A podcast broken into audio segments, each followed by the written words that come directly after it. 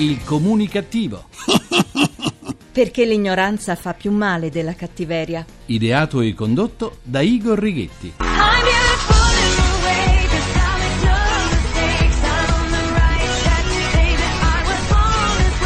Ritmo Radio 1, buona comunicazione, buon sabato dal vostro comunicativo di fiducia Igor Righetti e bentornati alla nostra seduta radiofonica di gruppo di Sana Comunicativeria numero 1670 col 70. Cominciamo la seduta di oggi parlando del gran sacerdote Michele Chi Santoro, l'ex europarlamentare che da quel ruolo è fuggito dopo meno di un anno. Santoro ha denunciato più volte lo scippo della scuola pubblica a favore di quella privata, ma c'è un ma. Adesso è stato scoperto che la figlia di Santoro frequenta un istituto très chic, l'esclusivo liceo Chateaubriand di Roma. Si tratta di una scuola pubblica, ma francese, con rette di un certo peso, riconosciuta dal Ministero dell'Educazione Nazionale francese, che propone un insegnamento che si conformi alle indicazioni, ai programmi e agli orari ufficiali francesi. Eh sì, noi italiani abbiamo anche questo brutto vizio. Predichiamo bene, ma razzoliamo male. Il populismo è più forte di noi. Santoro difende la scuola pubblica italiana, ma la figlia preferisce mandarla in un istituto francese. Chapeau, Monsieur Santoro.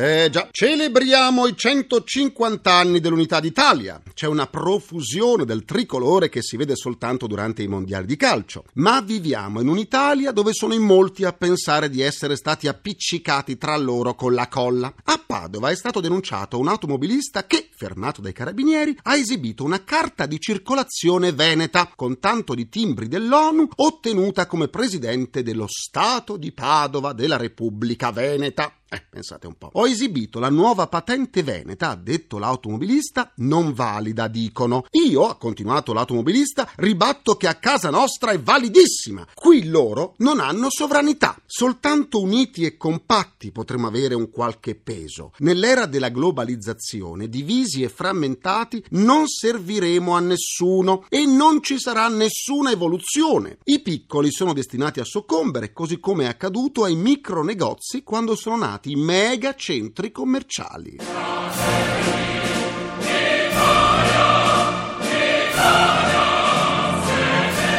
Cambiamo argomento, la crisi mediterranea con la Tunisia e l'Egitto prima e la Libia poi, in Italia è sentita in modo particolare e i suoi effetti si sono subito mostrati col rialzo continuo dei prezzi del petrolio e del gas. Un'apparente incertezza nei provvedimenti da prendere nei confronti del leader libico Gheddafi, unita alla politica e alla cultura occidentale tendenti alla demagogia, non sblocca la situazione di stallo che colpisce l'Italia in modo particolare, data la nostra accentuata dipendenza una vera e propria schiavitù, dall'estero e dai paesi del Mediterraneo, in particolare di gas e petrolio, necessità che abbiamo in misura maggiore rispetto ad altre nazioni europee che possono far fronte alla crisi grazie alle loro centrali nucleari. Viviamo in una difficoltà tale da paralizzarci proprio mentre cercavamo di superare gli effetti della crisi economica globale. Basta una catastrofe naturale, una crisi politica o un dramma come quello libico per farci entrare in sofferenza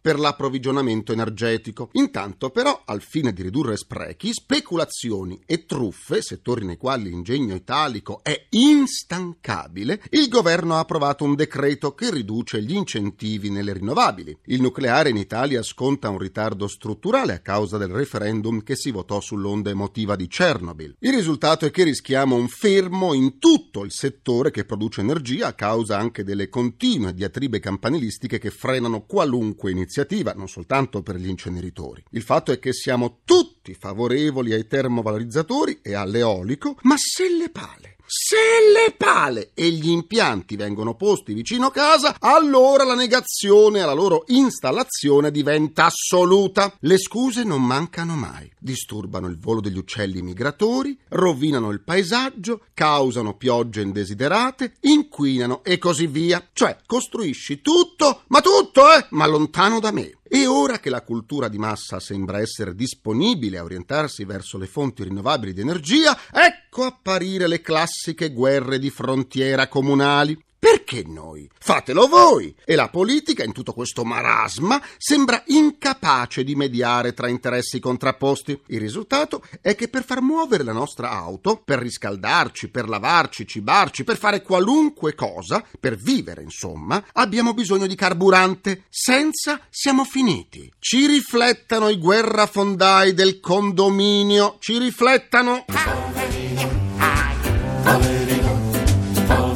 Poveri noi sì. Soffermiamoci ora sulla cucina, anticipatrice del federalismo. In una mostra a Forlimpopoli, in casa Artusi, dal 30 marzo al 30 aprile si commemorerà Pellegrino Artusi che con il suo libro La scienza in cucina e l'arte di mangiare bene unificò l'Italia prendendola per la gola. Il suo libretto rosso fu più rivoluzionario di quello di Mao in Cina. L'Italia unita dalle ricette grazie a una guida gastronomica che impegnò lettori e cuochi dalle Alpi alla Sicilia a leggere nella lingua italiana e a cucinare tutti seguendo la medesima prassi. Una rivoluzione! L'Italia unificata trova un argomento diverso dai soliti conflitti sociali, dalla politica, dai pettegolezzi più o meno audaci, ma disserta sulla cucina, sui cibi e sui tanti modi per renderli gustosi. Artusi ha avuto il grande merito di estendere alla piccola borghesia risorgimentale il piacere della tavola, una volta riservato alle corti. Sull'identità italiana e sulla tavola unitaria ha parlato in un ciclo di lezioni Massimo Montanari, docente di storia dell'alimentazione all'Università di Bologna, uno dei massimi esperti mondiali di cultura del cibo. Montanari è sicuro. Prima della parola Italia è esistito uno stile culinario italiano fatto di gusti, sapori e alimenti che univano corti e castelli delle signorie dell'epoca. Si trattava di uno scambio di conoscenze sui piatti locali dove ognuno, tramite la cucina, rappresentava il proprio territorio di appartenenza. Spaghetti, carne, pesce e dolci venivano cucinati all'uso delle tante città e tutte avevano pari dignità di rappresentanza sulle tavole imbandite. Insomma, pasta, pomodoro e parmigiano hanno anticipato qualunque altra forma di federalismo. Spaghetti, pollo, insalatina, una tazzina di caffè. Le sedute del comunicativo possono essere ascoltate anche sullo smartphone e sul sito ilcomunicativo.rai.it dove potrete pure scaricarle in podcasting e sentirle in caso di borse sotto gli occhi modello trolley. Per scambiarci un po' di sane comunicativerie vi aspetto sulla nuova pagina Facebook del comunicativo facebook.com slash o barra il comunicativo. C'è mia nonna su Facebook Oggi saluto i comunicativi Lucilla Persichetti, Mario Gioia, Rolando Bonvicini, Elisabetta Mani e Francesca Dotti. Vi ricordo che il comunicativo con Radio Rai e Radio 1, dopo il grande successo del debutto, ha promosso la seconda edizione del concorso nazionale La Radio di Parola, dedicato agli aspiranti conduttori radiofonici. In palio, per i primi sei classificati, una co-conduzione di una puntata di alcuni programmi di punta di Radio 1 Rai, tra i quali il comunicativo. E per i partecipanti ritenuti meritevoli, ma che non riuscissero a entrare nella rosa dei sei finalisti, c'è la possibilità di far sentire la propria voce sul canale VR8 delle web radio Rai. È sufficiente aver compiuto 18 anni. Per informazioni andate sui siti www.radio1.rai.it o www.comunicativo.rai.it. Fatevi sentire, provate a realizzare un vostro sogno a costo zero. Vi aspettiamo! Amo la radio perché. Vi ricordo che le prove di conduzione devono essere inedite, un concorso senza trucchi né inganni, come nella migliore tradizione della casa del comunicativo. Evviva la meritocrazia! Non ho detto una parolaccia, eh? Eh no, no. E vincano i migliori.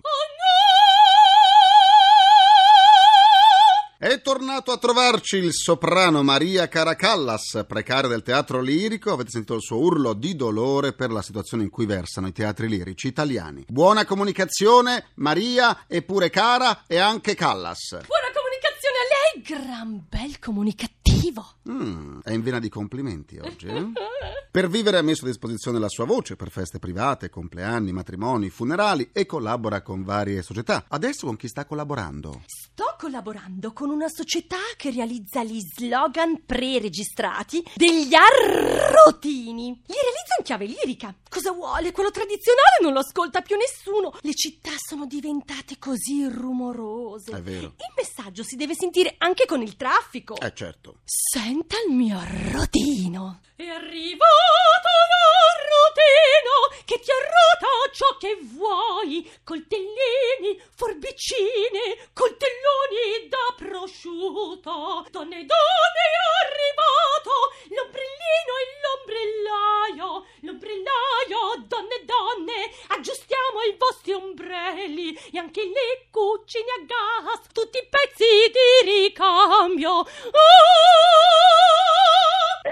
arrivato l'arrotino, arrota coltelli, forbici, forbicine, forbici da seta, coltelli a prosciutto. Donne, è arrivato l'arrotino e l'ombrellaio. Ah, signora Caracallas, la sua versione in chiave lirica è molto, ma molto più affilata. Grazie al soprano Maria Caracallas, dietro a questo nome di fantasia si cela un grande soprano italiano del quale non sveliamo l'identità, ma soltanto la lama della voce. Buona fortuna!